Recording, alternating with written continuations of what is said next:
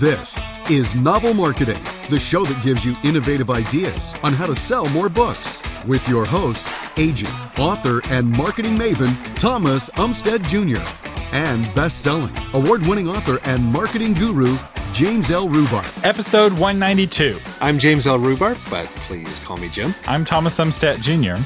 And in this episode, we're going to talk to you guys about 10 advertising terms that you need to know. You might uh, recall we started this series with episode 179, and essentially, Thomas and I realized we get caught in a mistake that a lot of people do who have been in an industry for a long time. We start talking in this language that we only we understand, and so we throw these terms out and these references, and we've realized a lot of you guys go, uh, not exactly sure what that thing is. And so, what we're doing is a series of episodes that take common terms or even terms that are not that common, explain them real quickly. And so in future episodes, or even when you go back and listen to previous episodes, if you're a new listener to the, listener to the podcast, it's going to make a lot more sense. So um, today we're going to talk about 10 advertising specific terms. In the future, we'll do one on website terms and newsletter terms, on branding terms, graphic design terms, et cetera, et cetera. So you'll be able to understand all facets of marketing when you're talking to agents and editors and subcontractors. So I, guess in eh, to sum it all up, you'll be able to walk the walk and talk the talk. So, like last time, we'll tell you the term, then briefly describe it. And if it needs more explanation, we would love you to email us or go to the Novel Marketing podcast group and say, I'm not exactly sure what that term is. Even after listening to you guys, could you expand on it? So that's the format we're going to take. Yeah, let's jump in. And the first term I think we need to define, it's almost like a bonus term, is advertising. Because I hear a lot of authors misuse the term advertising or they use it interchangeably with marketing. That's good. So, marketing, you could say, is all of your promotion efforts, and it includes public relations, it includes branding, it includes advertising. It is the whole pig. Whereas advertise is just a, advertising is just a piece of that. It's the ham. So, while all ham is pork, not all pork is ham. And specifically, a- advertising is what you spend money on. So, if you're spending money on it, it's much more likely to be advertising. There's not really any such thing as free advertising. you have got to pay for it somehow. And another way to think of advertising is it is marketing on somebody else's platform. So you're paying to borrow somebody else's platform. So the classic example of a television ad, the television station has a platform and you are paying to get access to their audience that they have built over the last many years. Yeah, it's like in radio, you are renting that uh, audience's ears for a short period of time. Exactly. So, with that, let's talk about our first term traditional media. Jim, what is traditional media? So, when you hear the term traditional media, what people are talking about is those staid and true advertising vehicles radio, TV, newspapers, magazines, billboard ads, direct mail, really the advertising vehicles that uh, a lot of the baby boomers, all of the baby boomers grew up on. We definitely have something that has changed significantly in the last 20 years or so. And that's our second term, which is digital media. Thomas? Yeah, so digital media is what is new.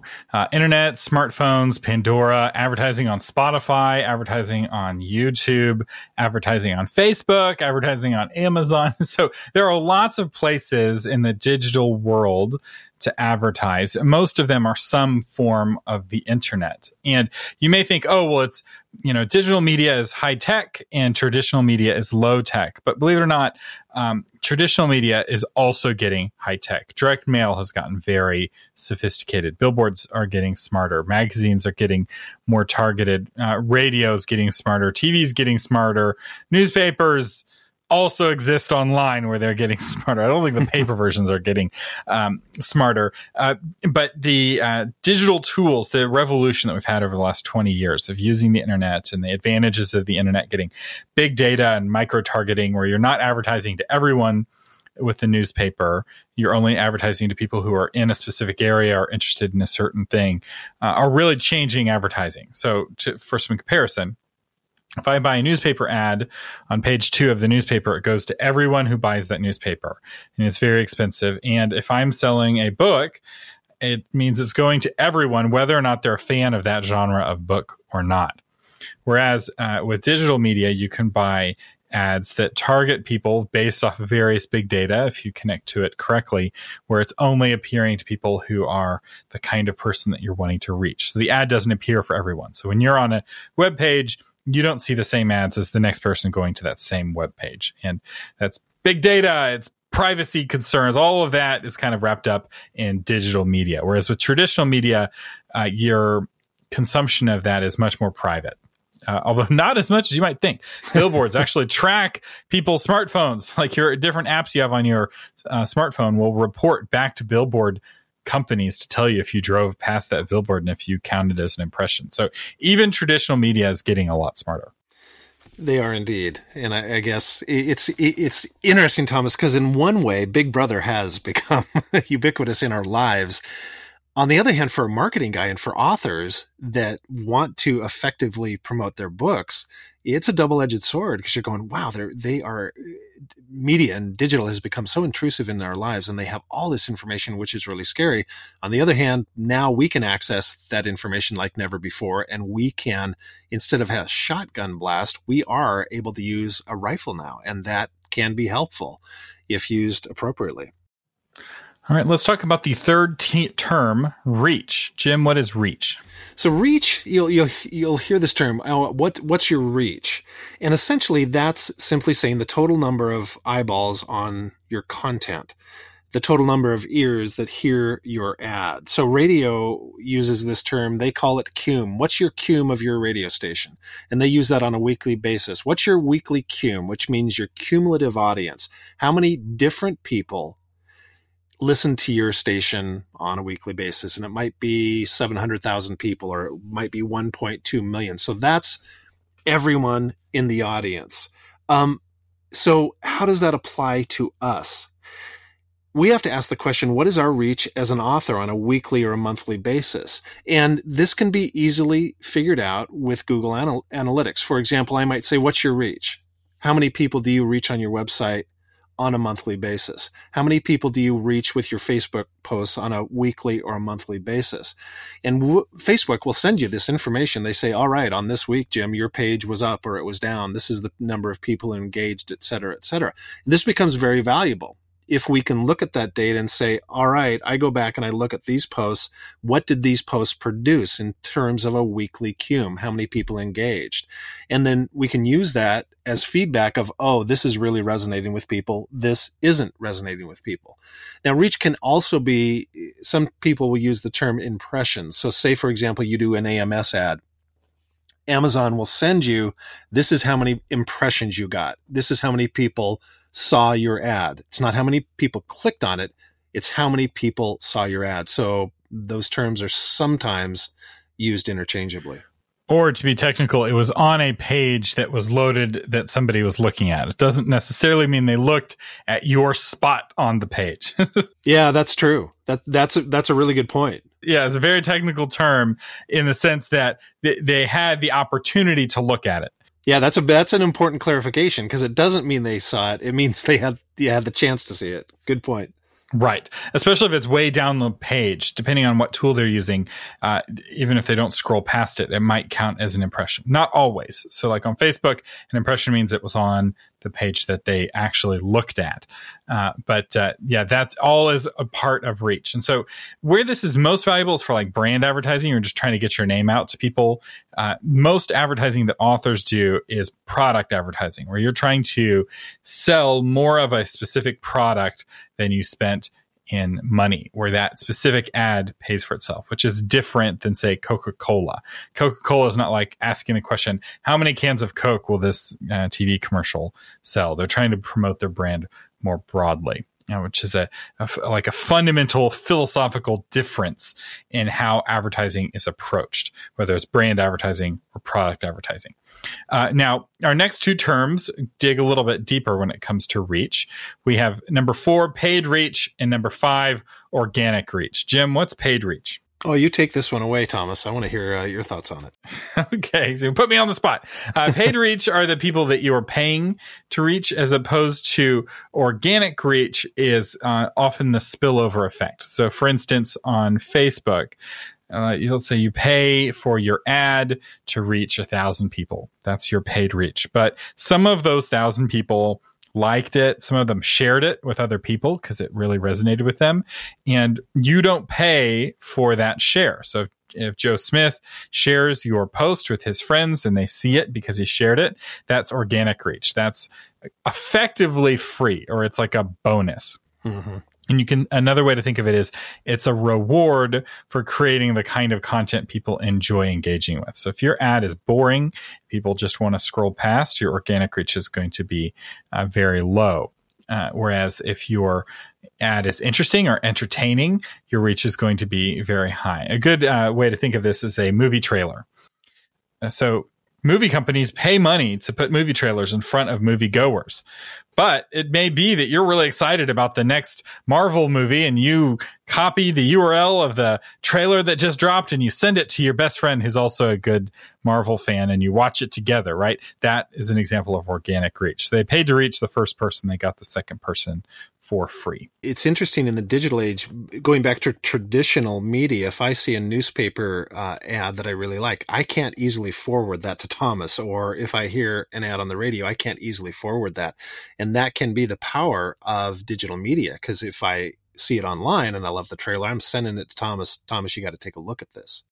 That's right. Although I will say, my grandmother is a faithful newspaper reader. She reads the whole newspaper every morning, really? and she wow. will clip coupons uh, for her family if it's for a business that she thinks um, they would be interested in. And she also clips articles. So every time I go visit her, she's got a stack of clippings from the newspaper for various family members. And sometimes she'll dig through the stack and she'll give me something from the stack that she's curated in it, just a deliciously old school uh, way. But I, I will say that is uncommon. the start of viral. yeah, that, that is not uh, not com- as common as it used to be. Uh, now, one more term related to this reach is CPM. And I really don't like this acronym because I feel like it breaks the fundamental rule of acronyms, which is that each letter is supposed to stand for a word. But it does. It does, kind of. It does. But you have to explain it to people. Yeah, yeah. You always have to explain it to people. Uh, and so CP stands for cost per. And so you're thinking, oh, it's cost per million, right? Because it's M for million. But no, it's the Roman numeral M which is thousand. I don't know how this became the industry standard, but it is the industry standard. They use it on TV, they use it on radio, they use it on Facebook. Almost all per impression based advertising or per reach based advertising is priced in CPM or cost per thousand. And with uh, Facebook advertising, for instance, you have a choice to pay for your ads based off of CPM, so cost per thousand people who see it, or CPC, which is cost per click. Uh, you you'll pay more for a cost per click, uh, you know, per click, right? Because a click is much more valuable than a thousand impressions potentially. Uh, but those are the like the two models online. Uh, whereas when it comes to radio and TV and traditional media, I think it's all based on a CPM model. Uh, even billboards will, uh, when you're like renting a billboard, it will have an estimate of the number of uh, impressions that billboard will get. It, it's a little bit less specific um, with the billboard, but it's still often priced in that CPM way. So now when you see the term CPM, you know it's not cost per million. And if you've been buying ads thinking that that's how much it costs to reach a million people. I hate to break it to you, but you've been reaching far fewer people than you thought. and here's another bonus term. So cost per thousand, the other thing that is used in advertising is CPP, cost per point. And what a point is, is it's a rating. So if you have 1.0, so you'd have a one rating, you'd have that much of say the television audience that is that is watching during a particular show. So a super bowl obviously is going to have massive points associated with it. It might have 39 points during a viewing of a super bowl. And so that point could be a percentage of the entire population of a DMA, a designated marketing area. So say it's the Seattle area and we've got 39 points means 39% of the people are watching the Super Bowl, which is actually a huge number. And so you're paying per point. Um, so that that's the other way of looking at cost of advertising. Those are those are the two cost per thousand and cost per point. All right. Our sponsor today is the five year plan for becoming a best selling author. This is our popular course that takes you through the first five years of your career. So if you are not yet a best selling author, if you are not where you want to go, yet. This is a course that will take you step by step through the process from the very beginning. You get access to the whole course right away. So if you are already two years into your career, you have access to your three right away. But here is our promise. If you start at year one and do everything that we recommend and you don't get to where you want to be at the end of the five years, we will refund your money. That's how confident we are that it works if you are willing to do the work to make it work. Thomas, you sound like you're saying this is hard work. Are you're implying that uh, it is? It is. It's it is hard work. Uh, we we walk you through it, uh, what you need to do. We're your guide on how to climb Mount Everest, but you still have to actually climb Mount Everest. Uh, and you can find out more at novelmarketing.com forward slash courses. All right, Thomas. Our next term is frequency. Um, what is frequency, Thomas? So, frequency is how often somebody uh, sees your ad. And this is typically a term used in traditional media uh, in the sense of like how frequently the ad plays or how frequently uh, somebody hears it. There is a bias uh, in traditional advertising for really high frequency on a really low number of content pieces where they'll get the same commercial and they play it over and over again. And the joke is you don't do it until your neighbor complains, you don't do it until your uh, you know coworkers complain about the ad. You keep buying the ad until your accountant complains about the ad. Uh, i i personally am less a fan of that approach of just like drowning people in frequency of ads. I think the most effective ads are ads that people enjoy. And once people stop enjoying an advertisement, you need to move on to the next advertisement. And I think a company that does this well is Geico. You never get tired of a specific Geico ad because they're constantly doing new and different ads. And that causes you to have a higher opinion of the company than you would otherwise. Um, Jim, what are some of your thoughts on frequency? Well, frequency, on one hand, um, I worked for an ad agency over a period of time that we just absolutely dominated the airways where people hated hearing the commercials. And yet sales were always through the roof because they were the first company that came top of mind.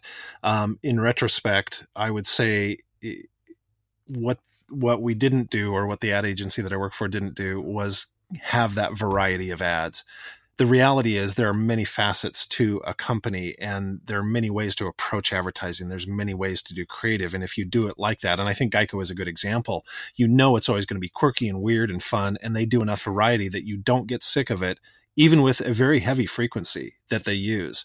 So it goes back to surprise me, delight me, don't bore me, don't make me tune you out or get irritated. So I guess it's a combination of the two that I favor. But as as it applies to us, we have this idea that we're going to put one ad out there and and that's it. It's done. And it's just not the way the human mind works. Um, in traditional advertising, the old adage is hit a frequency of three, say on a weekly basis. So if you're buying a TV program, that viewer has to see your commercial three times. Number one is, oh, I'm aware of you. Number two is conviction. That's a book I should buy. Number three is action. I take action. The reality is it's closer to seven interactions.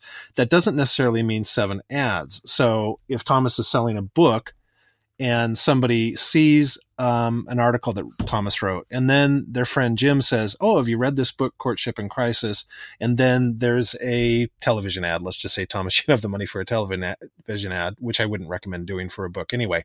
But after seven interactions, that's when the person is ready to purchase, and so consequently, frequency becomes uh, an important part of your advertising campaign, especially when you have a book launching, for example. And Thomas has talked about this before. When you have that book launching, one email that says, Hey, my book's ready to go, it's just not going to cut it, especially when you have open rates. You look at your open rates and you go, wow, my open rate is not that high, which means a great number of people on your list are not going to even see that first quote ad, which is your newsletter, which is your email saying the book's ready to go. So frequency becomes something that you need to consider and think about and pay attention to as you're putting your campaigns together. Yeah, Coca Cola recently launched a new um, Coke. And it may be that Austin is in a test market for it, or maybe they've launched it nationally. I'm not sure, but it's orange vanilla Coke. And we, my wife and I, were driving down the road. We see it on a billboard. We're like, "Oh, that's interesting." We see it two or three more times. We're like, "Oh, we should try that." And then we see a couple commercials for it. And finally, after I think it was right about seven ads, we were curious enough what orange vanilla Coke tastes like. So we tried vanilla Coke before, but what is orange vanilla Coke that we got? You know, we bought it and at the store and we tried it, and we'll probably never buy it again, right? it's way too sweet. But I mean, they successfully got us to try uh, their product uh, one time. Uh, and and this is actually an important principle when it comes to advertising. You still have to have a good product. Like if people don't enjoy right. your flavor of Coke, you know, you do all this work. They reach the seven times to buy twelve cokes 12 pack that that's the, then the end we're never going to buy you know orange vanilla coke again because we didn't like it better than regular coke and it has more calories than regular like, it just didn't it didn't check the boxes um, but uh, frequency is also important because of this psychological effect called the spotlight effect and we've talked about this on the show previously. But when you walk into a room, most people are thinking about what other people are thinking about them. And the reality is is that no one is thinking about you as much especially as much as you think they are. They're all thinking about themselves. And so an author's like oh well, gosh i only need to send one email out about my book or just buy one week's worth of ads on amazon or on facebook and that will be enough and as soon as people see the ad one time be like this is the book i've been looking for my entire life and i'm going to go out and buy it and the reality is is that no one loves you that much other than your friends and family. And if you want to reach people beyond your friends and family, you're going to have to find a way of getting that frequency higher. And uh, that's why frequency is something to manage. Uh, so you can't just tell people about your book one time. And a great way of getting your frequency up is our eighth term, which is retargeting, or sometimes called remarketing. Uh, so these these two. This is a kind of a newer concept, and so it has um, still rival terms, I would say. And, and, there may be some nuance between these terms, but if there is, I'm not familiar with it. And retargeting is very effective but it also creeps people out. So, have you ever gone to Amazon and did a search for, let's say, a big screen TV, and then you went to Facebook, and five minutes later, you see an Amazon ad for a big screen TV, and you're like, "How did they know?" so, so this used to be kind of new. Now it's pervasive, and the reality is, is that you're seeing an, a relevant ad, right? It's an ad for a product that you are interested in uh, because you showed interest by visiting the website and doing a search uh, for that thing. And retargeting ads are incredibly effective for the dollar. They're often the most effective ads that you can buy, uh, but you can only spend money on retargeting if you are tracking people somehow. And this is why bringing people to your own website is really important because you have to, uh, they call it a tracking pixel for Facebook, although that's kind of a bogus term because it's not a pixel, but that's their marketing term for it. It actually used to be a one pixel sized GIF in the olden days. So the term's not totally messed up. Uh, but you also can track people into custom audience with uh, Google, uh, where you see ads on like blogs and things like that.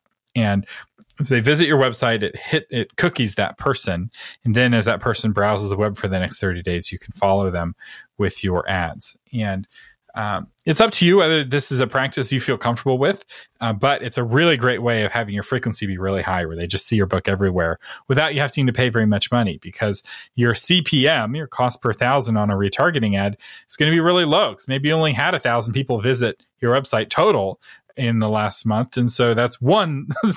See, the, the, in terms of how many thousand, it's like only one. So even if you're paying twenty dollars CPM, uh, you're spending twenty dollars a month on retargeting, which is not very much money on advertising. All right, our ninth term is automation. Jim. Yeah, automation. You you've probably heard this. Are are your campaigns automated? Do you automate most of your marketing? And you say, what what exactly does that mean? And real simply, it's any system that places your ads for you. For example, if you've set up AMS ads, you don't have to place an ad every time. You will bid on a particular keyword and you'll say, all right, I'm willing to spend 35 cents. um, for that keyword, and Amazon does that for you. Um, your newsletter, uh, I guess, in a sense, that's could be paid advertising if you're say on Mailchimp and you're over 2000 people, you are paying for that. But, but it, it works, even though that's not really pure advertising, it works as an example where you've set up an autoresponder. So anytime somebody sign, signs up for your email list, they'll get, say, a sequence of five campaigns. And we've talked about this in the past, an onboarding sequence. So it's anything that, simply anything that's automated um, for you that you set in motion and you might check once a month or even once a quarter, depending on um, how much you like to get into the analytics of things. Um, yeah, it's just, it works uh, in the background for you once you set it in motion. Thomas, any other thoughts on that? Um, people are afraid of automation and they often want to check their AMS ads all the time. I feel like that's often a waste of time people I, I in my personal opinion people are checking ams too frequently uh, for their time. They should be spending that time writing more books.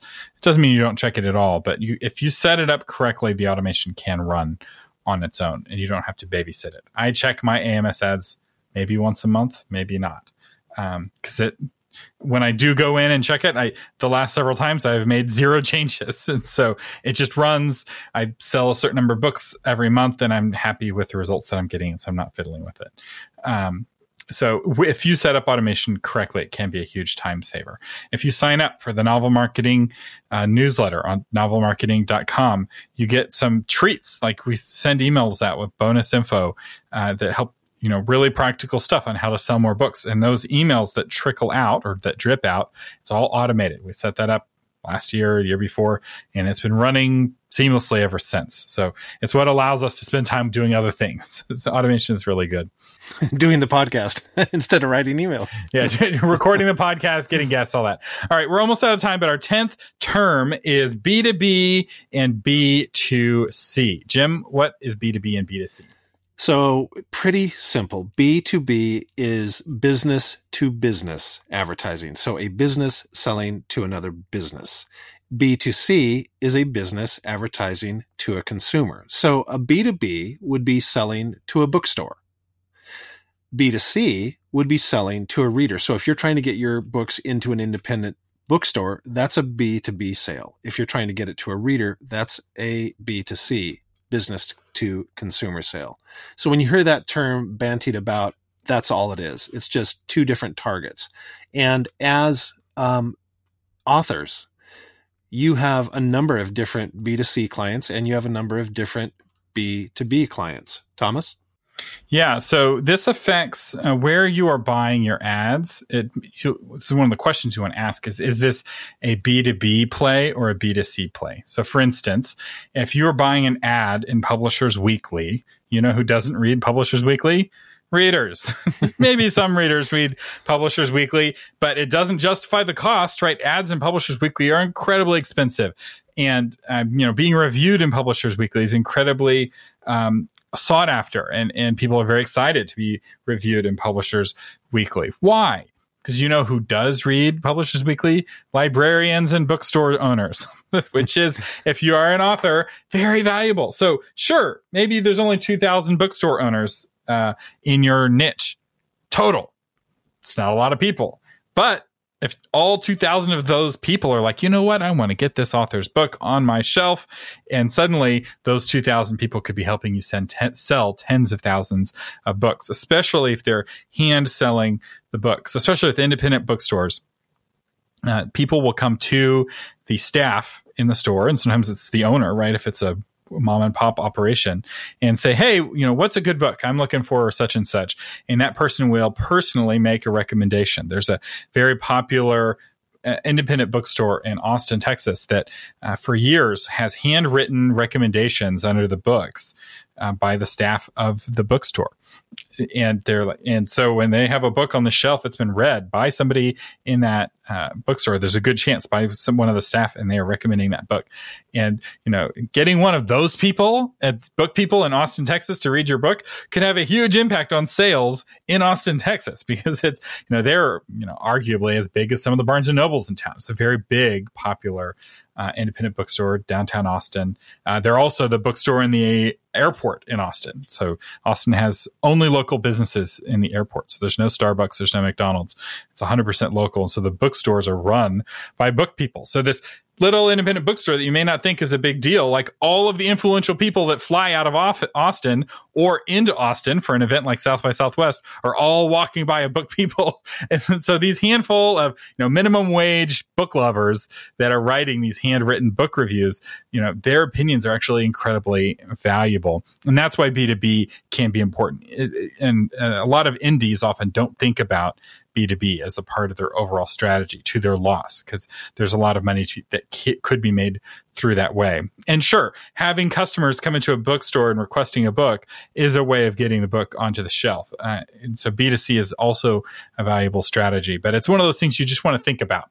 And as you put together your overall strategy, uh, you may want to have a mix of B2B and B2C. Some indie authors are very happy just doing B2C and they only sell through Amazon. They make lots of money that way. And so there's not one strategy. So one of the differences with novel marketing, we don't say there's only one way to, there's only one road to success. there are, there are many roads to success. There's far more roads to failure, but there are many roads to success. Uh, and our goal with these definition episodes is kind of help you understand kind of more broadly what's going on in the market so that you can make more informed decisions. All right. Speaking of informed people, let's talk about our patrons who are uh, the most good looking, uh, savviest, most fun to talk to people in the whole world uh, because they help keep the Novel Marketing Podcast on the air. And our featured patron this week is Kate Harvey. And Kate has written a book called Believe It and Behave It How to Restart, Reset, and reframe your life. Okay, I'm I'm already sold. I love that. So if you're suffering through anger, self-doubt, and failure, and doing it in quiet desperation, this is your book. You'll discover how to conquer every kind of adversity and take back your life. And you can pick up a copy of Kate's book on Amazon, and we will have a link also in the show notes. And I guess, Thomas, we have to say thank you uh, to our patrons that help keep us on the air. I know we're not on the air, but in a sense, we're on the air. That's my background radio. So I think of on the air. Help us continue to do this show. And if you'd like to explore that, you can go to novelmarketing.com. You'll see a little button along the top there that says Patreon, and you can get all the details on how you can support us as well. We give a lot of extras to our patrons, uh, patrons discounts. Um, we do an exclusive Q and A episode. Um, just lots of lots of fun stuff. Yeah, and, and, again, thank you all so much for keeping us on the air. We really appreciate it, and we are going to go back to doing Q and A uh, episodes, answering your questions, and potentially even doing them live. So, if you want a live uh, patrons only Q and A episode, go and become a patron now, so you get the notifications once those happen. Quick announcement: next week, if you want to learn more about advertising, we have a special interview with Chris Fox. That is an episode you will not want to miss. And then later this month, on June 25th, we're hosting an exclusive webinar with Chris Fox. Uh, Chris and I will be talking about advertising for authors who hate math. You can register for free. We'll have a link in the show notes and we'll have more information to come. But I just wanted to give you a quick heads up about that webinar. I hope to see you there. So, Jim, uh, what's new in your world?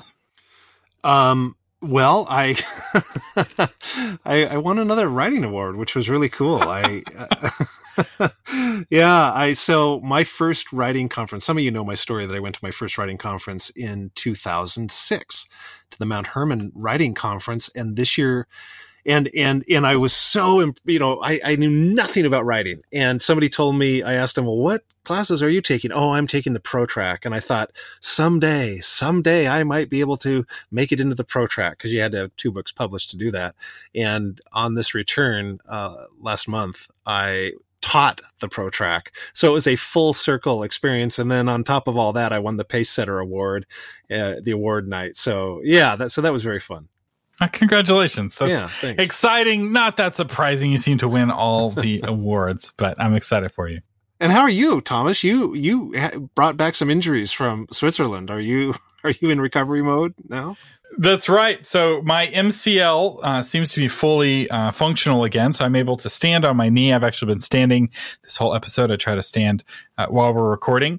And uh, I've been able to do that without pain. My broken toe still uh, alerts from time to time, as the doctor would say, but you're not kicking any footballs right now. Right? I'm no, no, soccer for me, uh, but it's it's doing better, and I'm very thankful. My family prayed for me, and uh, I'm just the amount of pain is so much lower now. I'm very very cool. thankful and each day it's getting better so you never take you never appreciate things like being able to bend your knee uh, quite like you do until you can't without excruciatingly uh, high amounts of pain and then you're super thankful that your knee bends and i, I have two knees that bend so i am doubly thankful love it all right. Well, you have been listening to James L. Rubart and Thomas Umstattd Jr. on the Novel Marketing Podcast, giving you innovative ideas on how to promote yourself and your writing offline, online, and everywhere in between.